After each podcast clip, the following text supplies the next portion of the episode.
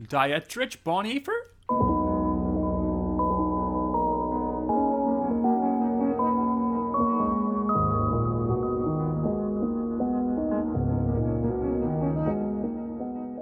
Hello and welcome back to the Doxology Podcast. My name is Lucas Stock, and with me as always is... Jens Nelson. This is a podcast dedicated to journeying together on the road that is the Christian faith. Join us as we explore, discuss, and grow as followers of Christ.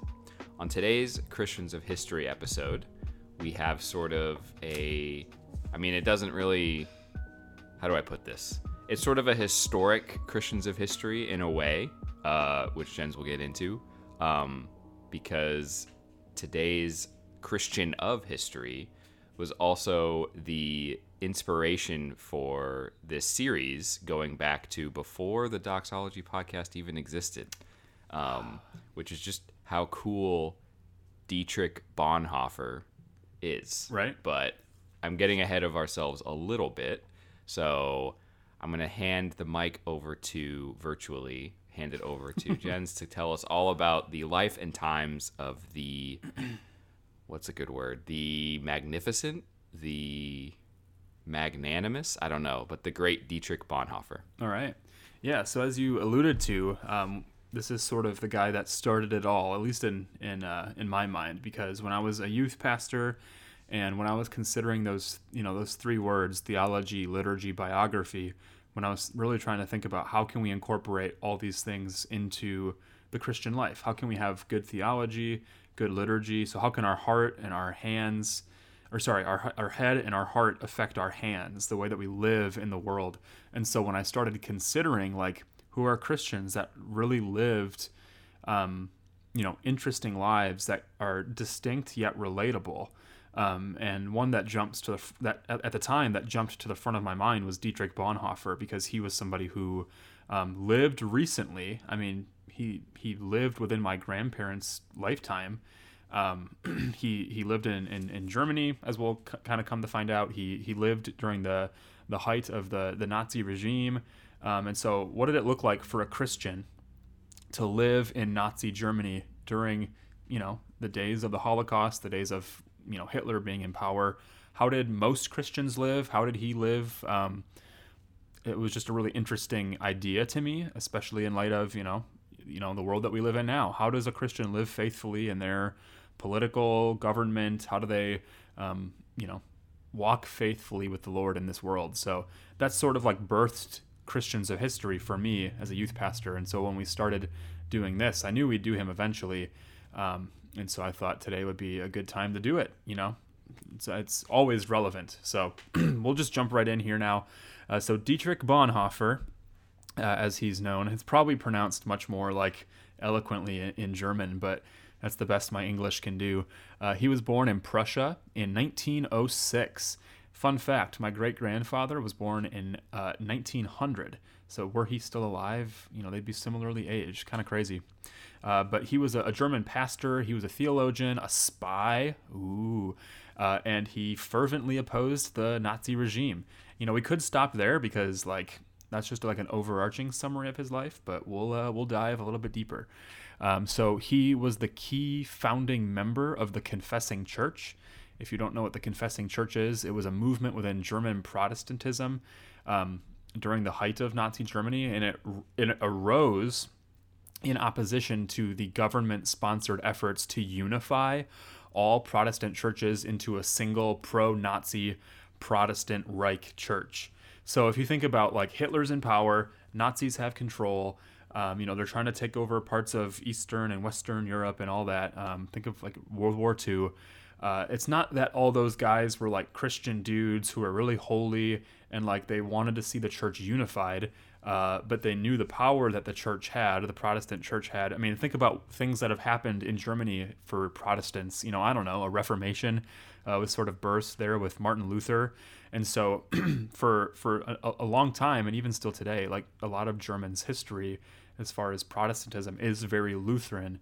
Um, and so the, the Protestants who were who were there living during that time, the, the Nazi regime sort of tried to, like, to unify them um, as like a, like I said, a pro-Nazi church, essentially. So a, a, a state church that isn't going to, uh, you know, really push back against what the what the Nazis wanted to do. And so the Confessing Church was established in opposition to that, to be like, no, we're going to remain faithful to the Lord, not to to Caesar, you know, more or less, or, you know, Führer. Um, so uh, maybe to kind of get into the nitty gritty of his life, he, he was too young to be ordained at the age of twenty-four. And so Bonhoeffer went to the United States in nineteen thirty for postgraduate study and for a teaching fellowship at New York City's Union Theological Seminary. So although Bonhoeffer found the American seminary not up to his uh, German standards, you know, he, again, think of like growing up in, in like very Lutheran um, theological circles. When he came to America, he said this, "There is no theology there," which cracks me up. Yikes. As like an indictment to, um, you know, even till today, America, there's there's no theology there. I don't I don't fully agree with that, obviously, but I, I understand what he's saying. Um, but he still had, even though he thought this, even though he thought there was no theology here, he still had um, life-changing experiences. Uh, he made friendships that would last a lifetime, or at least the rest of his life. Uh, he he became sensitive to not only social injustices uh, experienced by minorities, but also the um, ineptitude of the church to bring about integration, which I think is like a really fascinating idea, especially like today, as we're sort of like wrestling with a lot of these things still, you know, eighty years later. If this was nineteen thirty, this was, right, that's ninety, no, eighty, ninety years ago. I can, I can do math. I went yeah. to Moody. ninety, you know, ninety. ninety years ago, he's, he's in New York City. Um, and he, he recognizes that there are injustices that are being experienced by minorities. There are, Um, you know, racial, um, maybe, um, you know, socioeconomic injustice, whatever it might be. There are things that were going on, and he he saw that the church was not doing a good job of of integrating, of being truly compassionate and loving. And so um, he began to sort of see things from below, like from the perspective of those who, who were suffering oppression. Um, and so regarding this issue, he once said, quote, "Here one can truly speak and hear about sin and grace and the love of God," uh, which, again, when we think about what's going on in our own world today, um, sin, grace, and love are words that like we should be thinking about, words that we should be using. And so later, Bonhoeffer referred to his impressions of studying ab- abroad as the point at which he turned from what he calls phraseology to reality. So it it, it turned from like just thoughts in my head to like, this is real. This is like th- things that I can experience. Um, and so it was here in America that Bonhoeffer's faith went from, you know, maybe empty words to a full, living, and vibrant reality. So even though he thought there was no theology here, uh, it was still pretty um, instrumental in his life. Uh, but he returned to Germany not too long after, uh, in, in nineteen thirty-one, and he began teaching systematic theology at a local university. And so in nineteen thirty-three, um, two days after Hitler was installed as chancellor, Bonhoeffer delivered a radio address in which he attacked Hitler and warned Germany against slipping into an idolatrous cult of the Führer, uh, um, who could very well turn out to be the Verführer. So um, he's basically saying, don't slip into the idolatrous cult of the leader, Um, because he could very well turn out to be a misleader or a seducer, somebody who's going to bring irreparable harm. Because if if you know anything about World uh, War Two wow. and nineteen thirties Germany, in nineteen thirty-three, like there was like some political upheaval and turmoil going on in Germany, and so like Hitler sort of like snuck in as like, I'm going to sort of be the one to take lead, you know, kind of take control and hopefully like bring Germany back to its glory. And as you know, over the course of the next decade, that really did not turn out very well. Um, it's amazing, but like, how how you said ahead. two days after he was two days after Hitler officially like took Became, like, his leader, his role, chancellor. That that was when, like, it's crazy to think, compare when you think about the rest of the world, the rest of Germany. I mean, not like everybody, obviously, but right. like in terms of like significant people, when you think of other world leaders, you think of the, you know, the church leaders who wouldn't go on in Germany to join the Confessing Church. Like, to, I, I feel like it's it's pretty interesting how spot on he was, Bonhoeffer yeah. was about about Hitler. You know, about how Hitler ended up, you know, using his power. Um, mm-hmm. it, it's interesting to like it's it's hard to imagine being, it's really, really hard to actually imagine being in that time and place. Like, I don't know, like imagining someone, a pastor, denouncing a newly elected or newly installed leader. Like, I don't typically feel like, you know, it's funny. Like I'm having, I'm having trouble putting words to my thoughts. Cause like, I want to say like, we see this every day. We do. You know, you can say that for, I mean, for, for better or worse, we, we experience this every day, you know, pastors, celebrities, uh, you know, all kinds of people, but you know, we'll focus in on like the church for the sake of this, you know, like, I don't think it took two days for large groups of the church and pastors and leaders to denounce, you know, Trump after he was elected, or Obama after he was elected, or whoever gets elected this year, you know, like, I don't feel like when you hear somebody say that, it doesn't usually strike that kind of thing where they're criticizing a new leader or they're criticizing, um, you know, a policy as it's being debated or something like, um, that's not something I, I, typically hear, and I'm like, wow, this is a, you know, even if I agree with it, it, I guess the the possibility of it to be like a historic thing doesn't really cross my mind. Right. But like, imagine be, listening to that radio address. Dietrich Bonhoeffer, local pastor, you know, warns against the dangers of uh, new Chancellor Adolf Hitler. Like nobody, whether they liked Hitler or not, would have had any idea like exactly how prophetic that.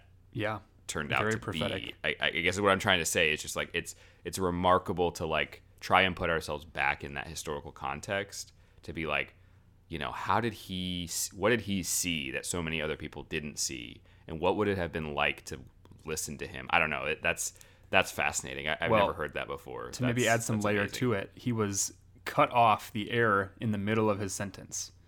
So not not a shocker, not a shock, not a shocker. I mean, but it wasn't also nineteen forty-three Germany. Like this was nineteen thirty-three, right.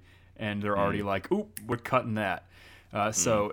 a couple years later, I guess maybe a few years later, in nineteen thirty-eight, he learned that war was imminent. So again, nineteen thirty-three, Hitler is just trying to like restore balance to to Germany and in its situation. To the force. To the force. Yes. Uh, I mean, Star Wars is very. Um, Uh, you know, it has. I mean, they call, they're called stormtroopers. I mean, come on. Um, but uh, so he was partic- So he learned about the war, and he was particularly troubled by the prospect. excuse me, I don't know what's going on with my throat. Uh, he's dis- uh, troubled by the prospect of being drafted to service. So at this point, he's like thirty-two, I think, if I'm doing my math right. Um, worried about having to be shipped off, um, and so as a committed pacifist. Um, you know, opposed to the Nazi regime, he could not swear an oath to Hitler, and nor could he fight in his army. Uh, though not to do so was possibly a capital offense.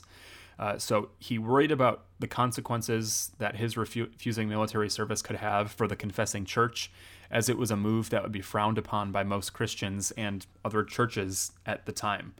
Um, You know, it was at this point that he decided to leave for America again, though soon after arriving, he began to regret his decision. Like, I don't know how he traveled. It doesn't really say if it was by plane or boat or whatever. But, like, imagine being in nineteen thirty, nineteen thirty-eight, I guess, and being like, America, back to Germany, and, like, just all over. Like, I, I would not want to be doing that. But uh, so regarding this, he, he said, I have come to the conclusion that I made a mistake in coming to America. I must live through this difficult period in our national history with my people in Germany. Uh, I will have no right to participate in the reconstruction of Christian life in Germany after the war if I do not share the trials of this time with my people. So again, he, Dietrich Bonhoeffer, sinful man, somebody who's broken, you know, haven't really talked about any of that, like, um, those are important things that, you know, we could address, but like really what I wanted to focus on with this Christian of history in particular are, are the things that he did in living in his context, the way that he thought, the way that he acted, the way that he behaved, what he did. And he's like, man, I should not have run away. I, I need to be with my people. I need to fight with my people because when this is over, and it's funny that he says, when this is over, when Germany is reconstructed, um, I, I would have no right to participate because I wasn't there. So I need to go back. And so back in Germany, again, flying all over the, the ocean, uh, Bonhoeffer was further harassed by the Nazi authorities as he was forbidden to speak in public. He was required to regularly report his activities to the police. Um, and in nineteen forty-one, he was forbidden to print or publish his writings. So he's being censored. He's being, um, you know, pushed to the outskirts, probably ostracized as like a fanatic. And so it was in nineteen forty-three that the authorities learned about Bonhoeffer's ties to known Nazi conspirators. Uh, he was arrested and he was taken to a military prison. So after the failure of the July twentieth plot on Hitler's life in nineteen forty-four and the discovery in September of forty-four of secret documents relating to the conspiracy, Bonhoeffer was accused of association with these con- conspirators. So that's sort of like how it all went down. There was a failed assassination uh, plot on, on Hitler's life. Um, and so he was transferred from the military prison in Berlin, uh, where he had been held for eighteen months. And he went to uh, um, the detention cellar of the Gestapo's high security prison. And then in February of nineteen forty-five, he was secretly moved to Buchenwald. Again, I'm, I'm going to be butchering about a lot of these German words, but he was moved to Buchenwald concentration camp. And finally, in April of nineteen forty-five, he was sent to Flossenburg concentration camp. So he's gone from prison to like cellar of another high security prison to one concentration camp to another over the course of, you know, a year and a half or so. Um, and so uh, Bonhoeffer was condemned to death on April eighth, nineteen forty-five, without witnesses. Uh, records of proceedings or defense Uh, in Flossenburg concentration camp. So like there's like hardly any record, like again, no proceedings, no defense, no witnesses, but he was sentenced to death. Um, he was there. Um, he was executed there by, by hanging at dawn on uh, April ninth, nineteen forty-five. And it was only two weeks before soldiers from the U S ninetieth and ninety-seventh Infantry, Infantry Divisions liberated the camp, which was three weeks before the Soviet capture of Berlin and a month before the surrender of Nazi Germany. So like Dietrich Bonhoeffer made it like just to the end, but it it it, it wasn't enough. Um, and so I, I you know I wish I would have gone a little bit more, you know, maybe in depth on some of that, like the assassination plot, because that's just really fascinating, and maybe some of the um, other things that we could learn about his time in in prison, in um, in, in concentration camps. Um, You know, I encourage you, if, if if you find that interesting, there are a lot of really good biographies. One that I won't name because it's by a dude who's a little questionable right now. Uh, he might have said that Jesus was white. Um, you know, that's all I'll say about that. So don't read that one. There's some other ones out there that you can read. Um, but if you don't want to read his biography, also, I've I've I've heard people really heavily criticize the historical work done in that particular popular biography of him. So well, I'm not surprised. yeah yeah so if you don't want to read his biography, you can check out a lot of his books. He has some good ones. um I'll just mention Life Together, The Cost of Discipleship, mm-hmm. Letters and Papers from Prison. I've never read the last one. um I really want to, um but Life Together I had to read at Moody. The Cost of Discipleship, yep. I've I've perused. I have a copy on my shelf. I've just never read the whole thing. Um but if you're if you're thinking about like theology, Um, how to live faithfully. I mean, Life Together is about the church. It's about what it looks like to yeah. be the, the body of Christ, to live as brothers and sisters. Um, super influential book. Cost of Discipleship. And it's, and it's not very long. It's, it's easy super, to read. It's super short. It's probably like less than one hundred pages. Yeah, it's dense. Like it is. With, There's a lot with in concepts, a short but but it's really easy to read. You know, and kind of like read again Digest and again quickly. Right. Yeah. Um, cost of discipleship, especially think again, think about Nazi Germany. Um, I, I, I failed to mention this. If you get our email and you read it, like I mentioned that, um, Dietrich Bonhoeffer actually inspired me at Moody to write a paper called Theologians, um, Under Hitler. And so the whole point of the paper was to look at, um, Nazi theologians, basically. Like there were there were pastors, priests, people who were sort of giving in to the the flow of, of Nazi Germany and its regime, and like right. how problematic that was. And then here stands Dietrich Bonhoeffer, the Confessing Church, and what what it truly means. Like what is the cost of discipleship? You know, he's he's famous for a lot of Christian writings um, in the area of of ethics, Christian living. And at a time when many Christians were simply going with the flow or even jumping in headfirst, uh, Bonhoeffer took a bold stance against not only the Nazi regime, but all that it stood for. And ultimately, it cost him his life, um, which is you know, something that we do not necessarily experience in, in our country. Um, our brothers and sisters all around the world face a very similar fate for taking a stance on their on their faith. Um, so it's kind of cool to to to read about the life of a man who who was really just dedicated to Christ, wanting to honor him, wanting to be faithful to him, so much so that he endured prison and concentration camps, and ultimately, you know, giving up his life. He was only, I mean, in forty and forty-five, he would have almost been forty. So, I mean, he was a, he was a young man that, you know, could have lived much longer. It would have been really interesting. I mean, we would never be able to know, but just imagine if he had, you know, lasted those last couple of weeks, um, last couple of months, and what he could have done in the reconstruction of Germany. And um, one of those things we'll never know, but I look forward to, and it's kind of interesting to think, like, seeing him in glory one day. Yeah, definitely very exciting. And I really appreciate, even if we're not able to cover, you know, everything about his life, because there there is so much information. He's a fairly well-known figure. Um, he, you know, we have a lot of his writings that he wrote. A lot of people have written about him or on him.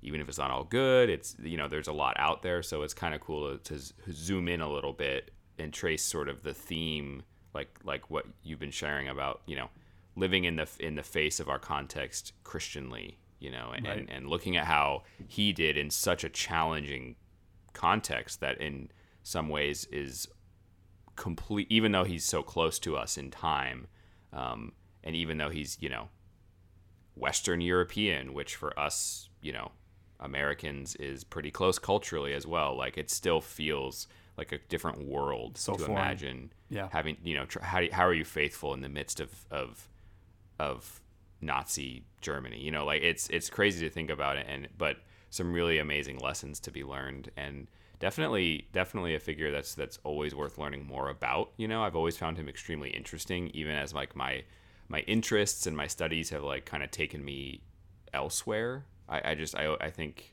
Bonhoeffer has so much to offer through his example, and then also his writings too. Is just yeah. he's, he's such a he's such a really interesting figure. Um, so yeah, thanks for thanks for taking us through that. Um, any other like final things you, we didn't get a chance to cover that you wanted to mention, or? I don't think so. Um, yeah, definitely definitely check him out. It's it's it's worth looking into his life, and um, his his like you said, his readings. He has some pretty short short books, and um, hopefully it'll help you live faithfully in your context. Mm-hmm. So thank you so much for listening to today's Christians of History episode of the Doxology Podcast. If you'd like to connect with us, you can hit us up on Twitter or Instagram at Doxology Podcast, or shoot us an email at doxology podcast at gmail dot com. We'd love to hear your feedback, questions, ideas for future um, episode topics, or future Christians of History that you'd like us to cover. You can sign up for our weekly newsletter that gives just updates and a heads up on, um, you know, the happenings of the Doxology Podcast, as well as upcoming episodes. Check out Logos, L-O-G-O-S dot com slash Doxology Podcast um, for more information about our sponsor, the um, impeccable Logos Bible software. Um, like we said, whether it's feedback, whether it's criticism, or whether it's ideas, we'd love to hear from you. So hopefully uh, we will hear from you. And if not, we'll catch you in the next episode. Peace. Later.